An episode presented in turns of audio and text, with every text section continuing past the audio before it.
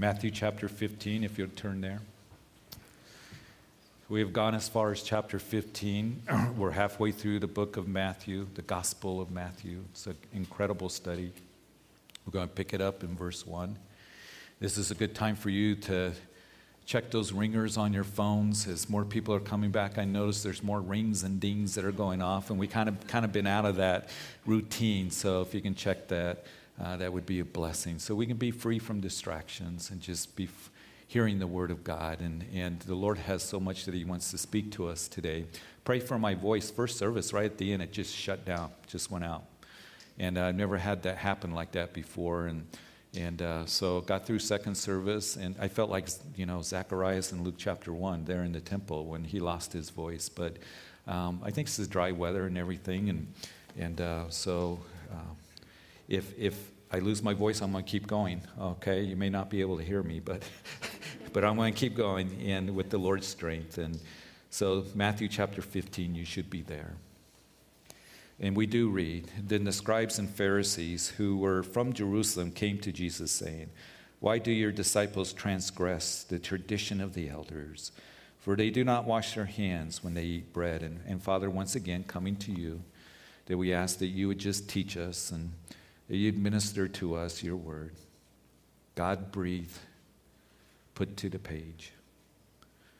And there is something here for us. And Lord, I pray that we would just um, rejoice in the freedom that we have in you and how we can just respond to you in love and devotion, in your grace. We don't have to be in bondage to legalism. So Lord, touch the heart of everyone that's here. Help my voice to hold out. We commit everything to you. And it's in Jesus' name that we pray. Amen. So you recall, if you've been with us in our study going through Matthew, that in the previous chapter, that we looked at the story of Jesus who would feed the five thousand with just a couple of fish and loaves of bread. And we discussed how John's gospel declares that the people at that time wanted to take him by force. They wanted to crown him as king at that time. He would dismiss the crowds. And so word had gone all throughout the land, even beyond Israel, of the working and the miracles of Jesus. He's healing people of every kind of sickness and disease. The deaf are hearing, the, the lame are walking, the demoniacs are being freed. Matter of fact, chapter fourteen ends with he is touching many that are coming to him. All are made well. Interesting that as they came to him, the last verse of the chapter tells us that they touched the hem of his garment. And as many as touched it were made perfectly well, complete healing that was brought to them. And keep in mind that as we go through this uh, time of uh, Jesus' ministry, that the Gospels tell us that the feeding of the five thousand, it was near Passover. So the people are traveling up to Jerusalem to the feast. And, and no doubt they're talking about all the miracles that are taking place there in the Galilee region. You see, Jerusalem would be a city of about one hundred thousand people. And during the feast, particularly Passover, people are coming not only from all over Israel, but they're coming from all over the known empire, from Northern Africa, from Asia Minor, even from, from Rome, from, from Europe. And, and it was a dream for people to go to the Passover at least once in their lives. But as they came into Jerusalem, the city would swell from about one hundred thousand people to two million people. And not only was the temple busy, but people are camping all outside in the hillsides of Jerusalem. And also the residents, they would open up their homes. It was an exciting time. The marketplaces were busy. It was a great time of celebration. It was a wonderful opportunity to talk to people in different parts of the world because that's how they got their news. They got their news from, hey, what's going on up in the Galilee? What's going on there in Proconsular Asia? What's going on in Northern Africa? They didn't have cable network news, you know, twenty-four seven like we do today, or social media, or any of those things. So word's getting out in Jerusalem of the incredible miracles that Jesus is doing there in the Galilee region.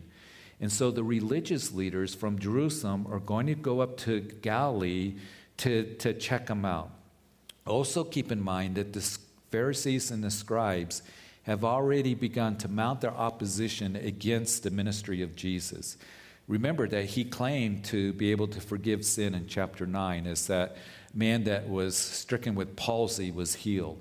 He, he called a tax collector to follow after him. That is Matthew himself. And the religious leaders, especially them, they hated the tax collectors. And there he is, he's eating with tax collectors and sinners. And Jesus at that time would define his, his mission. I didn't come to, to call the righteous, but sinners to repentance. They said to his disciples that you're breaking the Sabbath, you know, law by plucking the heads of grain there on the Sabbath as they're going through the fields. The law had said that they could do that, but they said, the Pharisees, you can't do it on the Sabbath day. They plucked the heads of grain, they rub it in their hands, the chaff would separate from the grain. They just kind of blow it, and the chaff would blow away, and they'd eat the grain. That's unlawful. You can't do that. And then that confrontation over the Sabbath would intensify as Jesus would then heal that man with a withered hand on the Sabbath day there in the synagogue. And we read that in the end of chapter twelve that the Pharisees, along with the Herodians, that they plotted how they might destroy him. And they are not going to stop until they hand them over to Pontius Pilate. And so the religious leaders, they come from Jerusalem. They're trying to find fault with Jesus. They, no doubt, are watching him and his disciples very, very closely. And hey, we notice that your disciples transgress the traditions of the elders. They don't wash their hands when they eat bread. Now, as we read this, you know, we know that it's important to wash our hands before we eat. We have to tell particularly our small kids to do that. We had, raising four children, wash your hands, wash your hands before you eat. And over the last year, we've been told over and over again, it's important for us to wash our hands, right? Over and over every single day, wash your hands, wash your hands. So we wash our hands. And I remember when this whole pandemic broke out, that they said, make sure you don't touch your face, right? And I didn't realize how many times I touched my face, probably two hundred times a day. It's like, oh, I can't touch my face. And and so here as we read this, this is more than just a, a case of hygiene or the subject of hygiene or having good hygiene. Mark's gospel gives us a little bit more insight in chapter seven of his gospel as they came and, and they're watching the disciples uh, eat bread with, the, you know, and they determined they're defiled. Uh, they're doing it because of unwashed hands, and they found fault. And then the Pharisees would say to Jesus and the disciples that we Pharisees and all the Jews, we don't eat unless we wash our hands in a special way, holding to the traditions of the elders. And so as you read that, you think, really, you guys and all the Jews, you do this ceremonial washing before you eat. Do you really think that that took place in the feeding of the five thousand? That all those people washed their hands according to the traditions of the elders? Jesus has been ministering as he's moved with compassion. He's healing the people that are sick. He's feeding them. He's speaking the kingdom parables. He's teaching them the love of the Father. And these guys come up from Jerusalem, and they have their long robes on, and their phylacteries on their heads and on their forearms, and their noses in the air, and they say, why don't you keep our traditions? We and everybody else don't eat unless we wash our hands in a very special way to be considered clean, ceremonially clean. That's our tradition. And I know that perhaps some of you, and maybe a lot of you, that you've had that happen to you. It may not be over the issue of washing your hands according to the traditions of the elders. But perhaps that as you're enjoying the Lord, that as you're just uh, growing in his love, uh, you are filled uh, you know, with his peace and, and living in his grace, marveling at his goodness. And you're just full of joy. And as you're growing in your love for him and your devotion to him, then all of a sudden somebody comes along and begins to put this bondage of legalism on you. Why don't you do what I do? Why don't you do what we do? We all do this. Why don't you observe this day or not observe this day? Why don't you do this ritual? Why do you dress this way? Why do you sing these songs, you know, or follow this practice? And it really has nothing to do with your relationship with Christ. In Acts chapter fifteen, it was the Jerusalem Council. And it was after Paul had finished his first missionary journey. We read about that in the book of Acts. And as you go into chapters thirteen, fourteen, and Paul would go and establish those churches of Galatia. And, and as he's going to the Gentiles, he would go back then to Antioch. Well, the Judaizers would follow Paul in his ministry. They went into the churches of Galatia when they were established, and they began to say to those Gentile Christians, hey, that's all fine and dandy what Paul is saying, that you are saved by faith alone, but we are here to tell you the truth, that there's more to it than that. You have to be circumcised, and you are to keep the law of Moses. And Paul, his first epistle that's recorded for us in the New Testament is the book of Galatians. And it's interesting, as he wrote to the churches, he usually would start out with a warm greeting and commending them. But here we see in the book of Galatians, immediately he goes right to, I marvel that you guys are turning away from the gospel to another, which is not the gospel.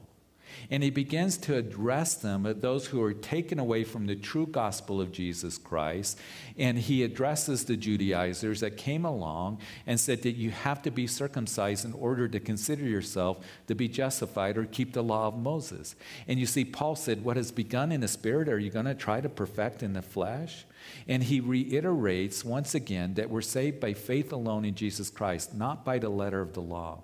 And he also would go on to say, because it was more than just circumcision, you see that from Acts chapter fifteen and in the book of Galatians, he says, you guys observe days, you observe months, you observe festivals and all of this. He said, I'm concerned for you, that you're returning to the weak and beggarly things. And as we consider that, here comes Paul and here comes Barnabas and the guys from Antioch. They come up to Jerusalem to meet with Peter and James and John and the guys there. And they're deciding, what are we going to tell these Gentile believers? Do they have to be circumcised? Do they have to keep the law of Moses? And it was a sect of the Pharisees that were there at that Jerusalem council. You see, some of the Pharisees got saved after the resurrection of Jesus Christ. Interesting. They were still bound up in legalism. There's no record of the Sadducees getting saved, but the Pharisees, some of them did. And we know that Paul was a Pharisee of Pharisees, but as they're there, the Pharisees were saying, yes, we have to tell these Gentile believers that they have to be circumcised and they have to keep the law of Moses. So Peter stood up. And Peter, as he begins to address them, he, he would say to them in verse ten of the chapter that, why do you test God by putting a yoke on the necks of the disciples, which neither we or our fathers were able to bear? What yoke? The yoke of legalism. And it is a very heavy yoke. And remember that it was Jesus that said earlier, as they said, come to me, all of you who are weary and heavy laden, and take my yoke upon you, for my yoke is easy and my burden is light. Listen, there's nothing wrong with traditions in and of themselves. We have traditions here at Calvary Chapel. We traditionally meet on the first day of the week. We've been doing that for years on Sunday. And we also meet on other days as well. We have a tradition where we had for years that we took communion on the first Sunday of the month. We've gotten away from that with COVID. We had communion right before Christmas, and we're going to start that back up here in a couple weeks, having communion on the first Sunday of the month. And that's just a t- tradition that we have. So there's nothing wrong with traditions in and of themselves.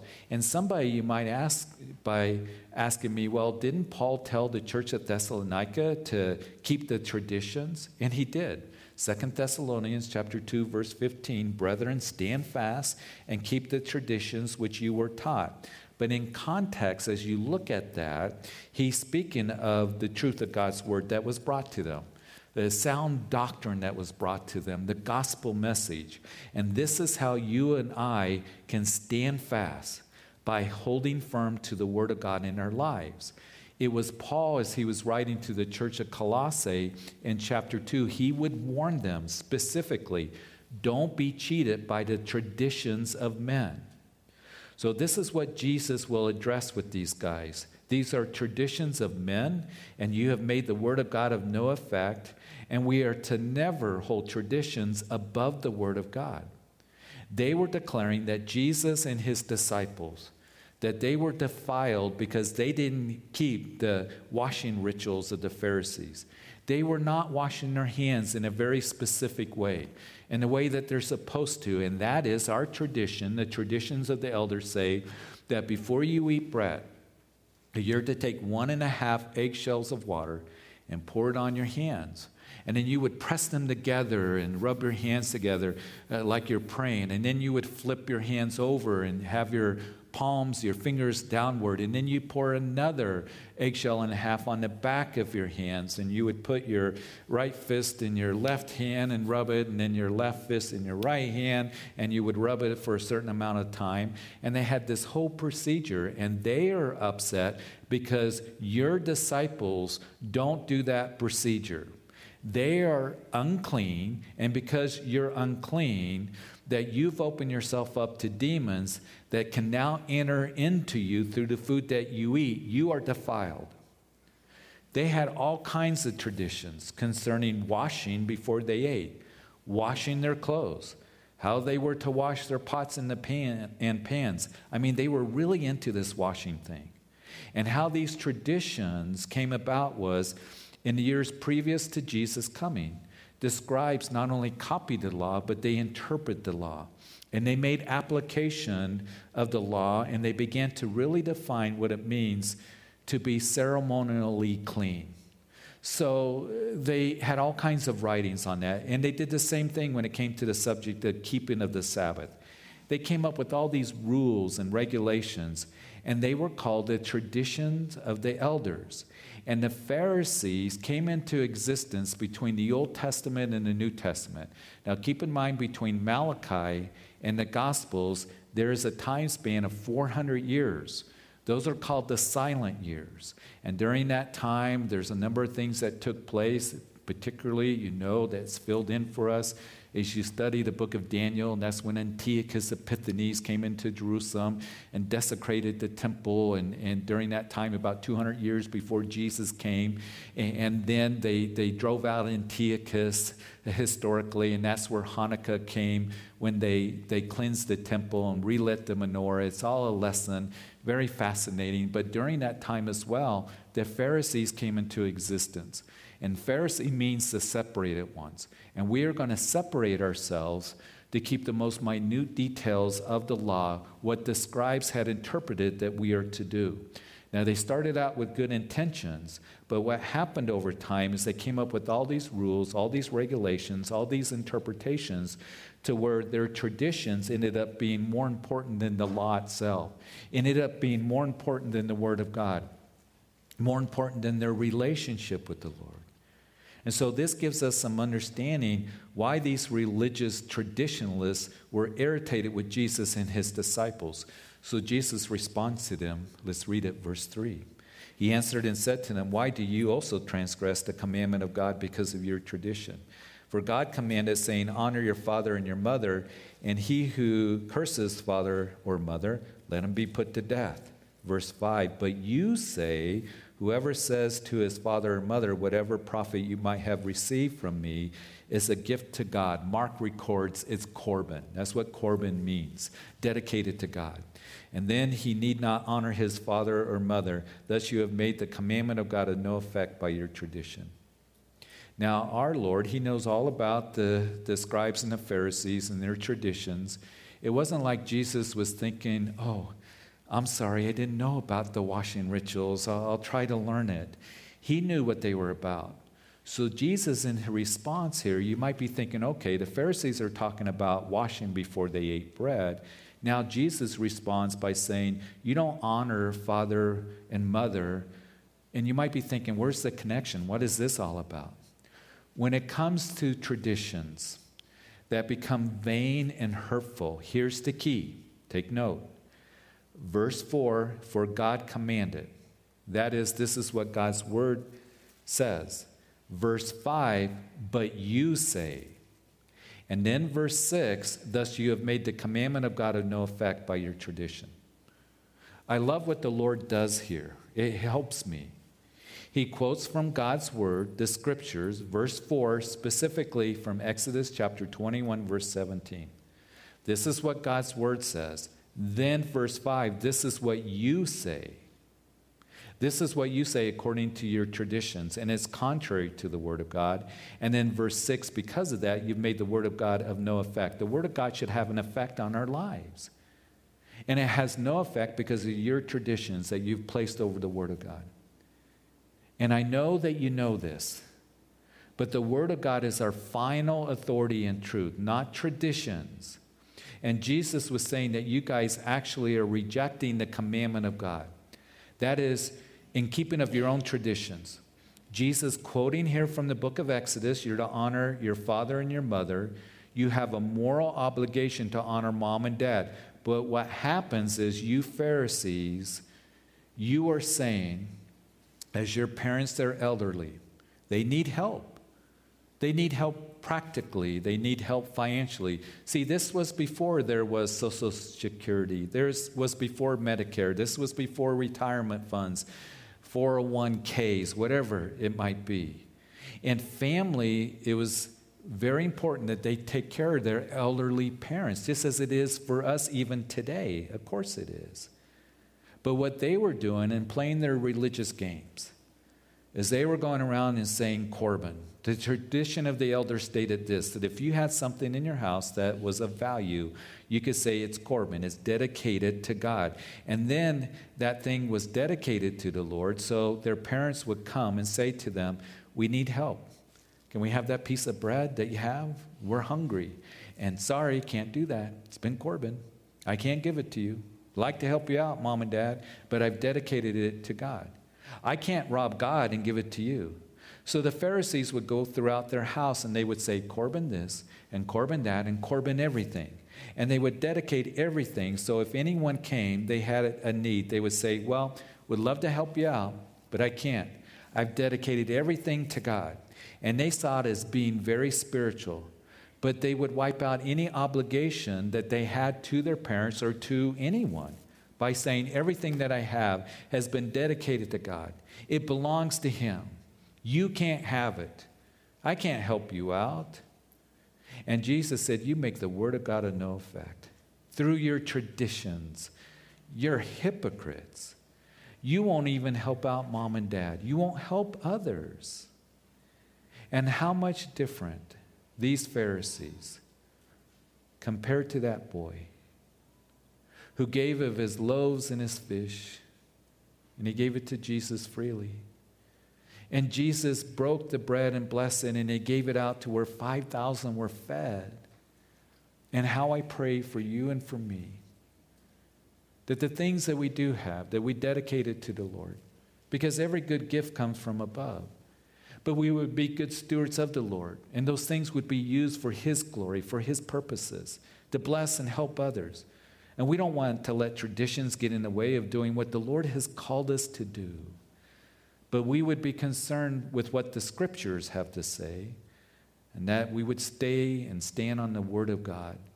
And if people criticize you or me for something that, that we are doing or not doing. And, of course, we got this whole issue of liberty and not stumbling the, the weaker brother or whatever. That's a study for another time. But if they're coming along and saying, you're not really a Christian and you're not really saved and you're not really righteous before God or have the approval of God or the love of God, then you can say to them, as they say, you have to do this thing, or, you know, follow this rule, or here's the regulations, or here's the traditions and all of this, you can say to them, show me chapter and verse. And I will do that, and I will do it, and unless you can show it to me in God's word, what you're finding fault with, then your opinions and your traditions really don't matter. And again, traditions are not bad or good in and of themselves, but their worth depends solely upon how it stacks up and matches up with the Word of God. And what Jesus is saying to these guys is your focus is all wrong. You should be concerned about the commandments of God, not the traditions of men. Externally, the tradition might make you guys look like you're right with God, but inwardly, you are far from God. You are hypocrites. You made the word of God of no effect.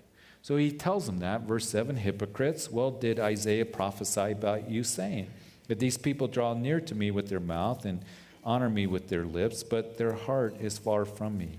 And in vain they worship me, teaching as doctrines the commandments of men. So once again, Jesus is exposing the hypocrisy of the scribes and the Pharisees.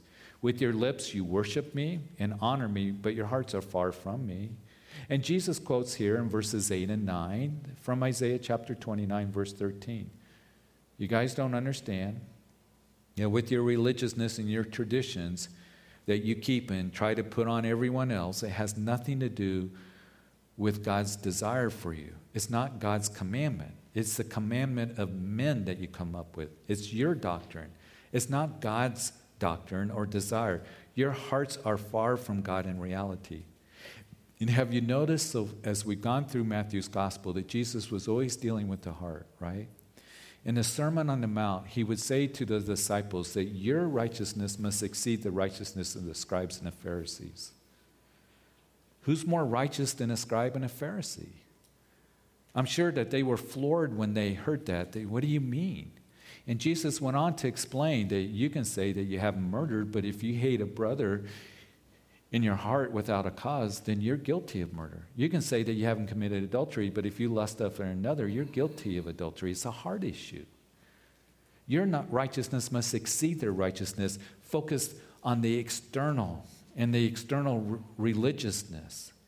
And so Jesus, talking to them about that, now he called the multitude to himself in verse ten and said to them, hear and understand, not what goes into the mouth that defiles a man, but what comes out of the mouth, this defiles a man.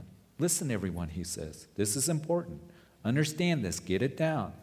And when it comes to ceremonially being cleansed in regards to food, it's not what goes into you that defiles and makes you unclean. It's what comes out, because it will reveal your heart. And that's a very simple truth to understand, but it's a very important truth to understand. These Pharisees were wrong in thinking that their washings kept them spiritually clean. We continue in verse twelve. Then his disciples came and said to him, do you know that the Pharisees were offended when they heard this saying? But he answered and said, every plant which my heavenly Father has not planted will be uprooted. Let them alone. They are blind leaders of the blind. And if the blind leads the blind, both will fall into a ditch. So the disciples came to Jesus and said, um, did you know that you offended these religious, important Pharisees? And I don't think Jesus was very concerned about that, was he? Matter of fact, he had a harsh word to give to them. That they are blind guides that lead the blind into a pit, and they have not been planted by God, and thus they will be uprooted. That's a very serious statement that Jesus made. You're concerned that I offended them? They're hypocrites. They're blind spiritually, and they lead others into a spiritual pit, and my Father hasn't planted them, and they will be uprooted. And in verse fifteen, Peter answered and said to him, explain this parable to us. So Jesus said, are you also still without understanding? Uh, Peter always makes me feel better, because he says, can you explain this parable? It's not a parable that he's speaking. Jesus says, don't you understand? Because I know I don't always get it. But the Lord is patient, and the Lord's still growing me. He's working in all of us. And he wants these guys to understand. And in verse seventeen, do you not yet understand that whatever enters the mouth goes into the stomach and is eliminated? But those things which proceed out of the mouth comes from the heart, and they defile a man. For out of the heart proceeds evil thoughts, murders, adulteries, fornication, thefts, false witness, blasphemies. Uh, Mark's list is a little bit longer in his account. But these are the things which defile a man, but to eat with unwashed hands does not defile a man. Your focus and concern on what you can or cannot eat or washing a certain way, understand this. It's not what food you take in physically that defiles you, but one, what comes out of your mouth. Because what comes out of your mouth shows what's in your heart. What comes out of your mouth shows the abundance of the heart. Out of the heart is the issues of life, the Bible says. Paul would write in Romans chapter fourteen, verse seventeen, for the kingdom of God is not eating and drinking, but righteousness and peace and joy in the Holy Spirit. There are those who will come to us. Over the years, there have been those who have come and said, why do you at Calvary Chapel, why do you worship on Sunday? You are to keep the Sabbath. You're to keep uh, the Sabbath day, and you're to worship on Saturday. And my answer is, if that's your conviction, then worship on Saturday. But I know what the Word of God says to me. And even in that Jerusalem councils, they said, this is what we're going to tell the Gentile believers. You abstain from immorality, because they were coming out of that. Uh, don't eat meat offered to idols, things strangled. If you do this, then you're doing well. Said nothing about keeping the Sabbath law. We know that Paul also writes in Colossians chapter two, let no one cheat you in traditions of men, but let no one judge you concerning Sabbaths, new moons, festivals, which are just the, the substance of, of the reality, Jesus Christ. They're a shadow of things. Jesus is our Sabbath fulfillment. He's our Sabbath rest. It all speaks of the festivals, uh, the, the Sabbaths. It speaks of Jesus. It points to Jesus, all fulfilled by Jesus. Paul says, you have the reality, Jesus Christ, not the shadow of things to come. He's already come. And it is also Paul that would write in the book of Romans that one man esteems one day above another, one man esteems every day alike. You be convinced in your own mind. If you want to keep the Sabbath, do, but don't tell me that I'm taking the mark of the beast or I'm not saved because we worship on the first day of the week. And people will say, well, it was a conspiracy when, you know, Constantine, and when he declared the Christianity to be the state religion of Rome in three thirteen A D or whatever the case may be, and that's when it changed and all this. You can find evidence that the Christians met on the first day of the week in the Scriptures, in the book of Acts. In Acts chapter twenty, that Paul was in Troas, as the disciples met on the first day of the week. He gave a Bible study. He would tell the Corinthian believers in First Corinthians sixteen, he's going to take an offering there to Jerusalem to help them. And as he goes to Jerusalem to take this, this offering to help them that are struggling down there, he said to the Corinthian church that, that gather your collection on the first day of the week. Why? That's when they had church. Matter of fact, you can go to Acts chapter two, and it says that in the beginning that they went from house to house daily, breaking bread and praising God, and the Lord added to the church daily that those who were being saved. They were meeting daily. I happen to be one that I believe I esteem every day alike. Any day is a day for us to gather together with the Lord and to worship Him and to, to study His Word and to enjoy Him. And to have somebody come along, and they've done this over the years, you're really not Christians because you have church on Sundays. Like, really? I think that if it was that important that we're not Christians and we're not saved because we don't have church on Saturday, if you want to do that, do that. That's your conviction. But you better back it up with the Word of God. And to say that you're going to take the mark of the beast and, and all this other nonsense. And we can meet on Monday, we can meet on Wednesday, we can meet on Sundays. If we keep growing, we're going to have to meet on Saturday. We're going to have to have some services, and that's okay with me, whatever the Lord has for us. But all of a sudden, you know, and it usually it happens, you know, we just had a great morning and just a wonderful time in the Lord, and somebody comes up and says, why do you have church on Sunday? Why don't you do it on Saturday? Why don't you keep the Sabbath? And they call me all the time. And it's like, or, you know, though even the dietary laws. Why don't you keep the dietary laws? And it's like, really? Don't mess with my sausage egg McMuffin that I like to have, you know, every once in a while, please. Listen, but seriously, you can be enjoying the Lord, and, and all of a sudden somebody says, you don't dress this way, or you don't hold these traditions, or these things, and it really has nothing to do with your relationship with the Lord. And I just want to leave you with this. That the Lord is not looking for us, and He doesn't care about phony religious games. He cares about your heart. And a heart that cries out, Abba, Father, Papa. Because we have the spirit of adoption. And a heart that says, Lord, search my heart. And if there's anything that's wrong there, then Lord, bring that conviction to me to draw me to you. that this is the love of God, that we keep his commandments. It's not I'll live any way that I want, I'll do what I want, and I say what I want. And as you grow in the Lord, the Lord may bring some convictions to you. And he'll begin to take care of the external if he convicts you of something. But it's walking with him and enjoying him and loving him. And what has begun in the spirit, are you going to try to perfect in the flesh? You have his approval. You have his love. Grow in that love and walk in the Spirit. And it's a wonderful venture of faith as you do that. And I think sometimes I talk to Christians that they're all, somebody put this bondage of legalism on it or rules or regulations. I don't have God's approval. Listen, he loves you so much. So enjoy him. Walk with him. Talk with him. Go to him.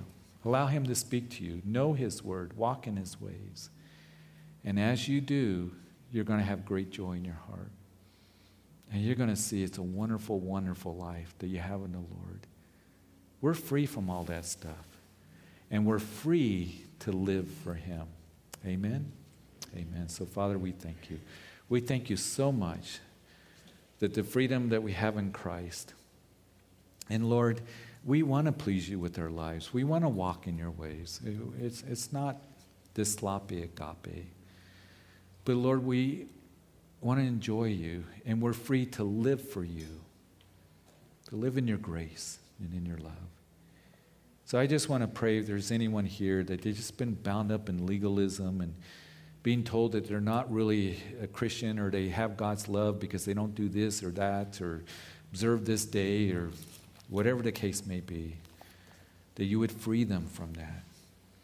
And Lord, there are commandments that you give to us that we are to obey.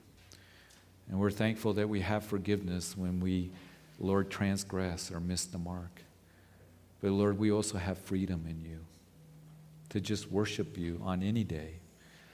The Lord, that our hearts, out of the heart, we have the issues of life. And out of the heart shows the abundance of what comes out of with our mouths.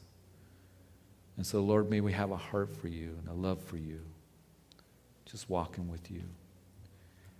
And, Father, I thank you that we can be reminded of that.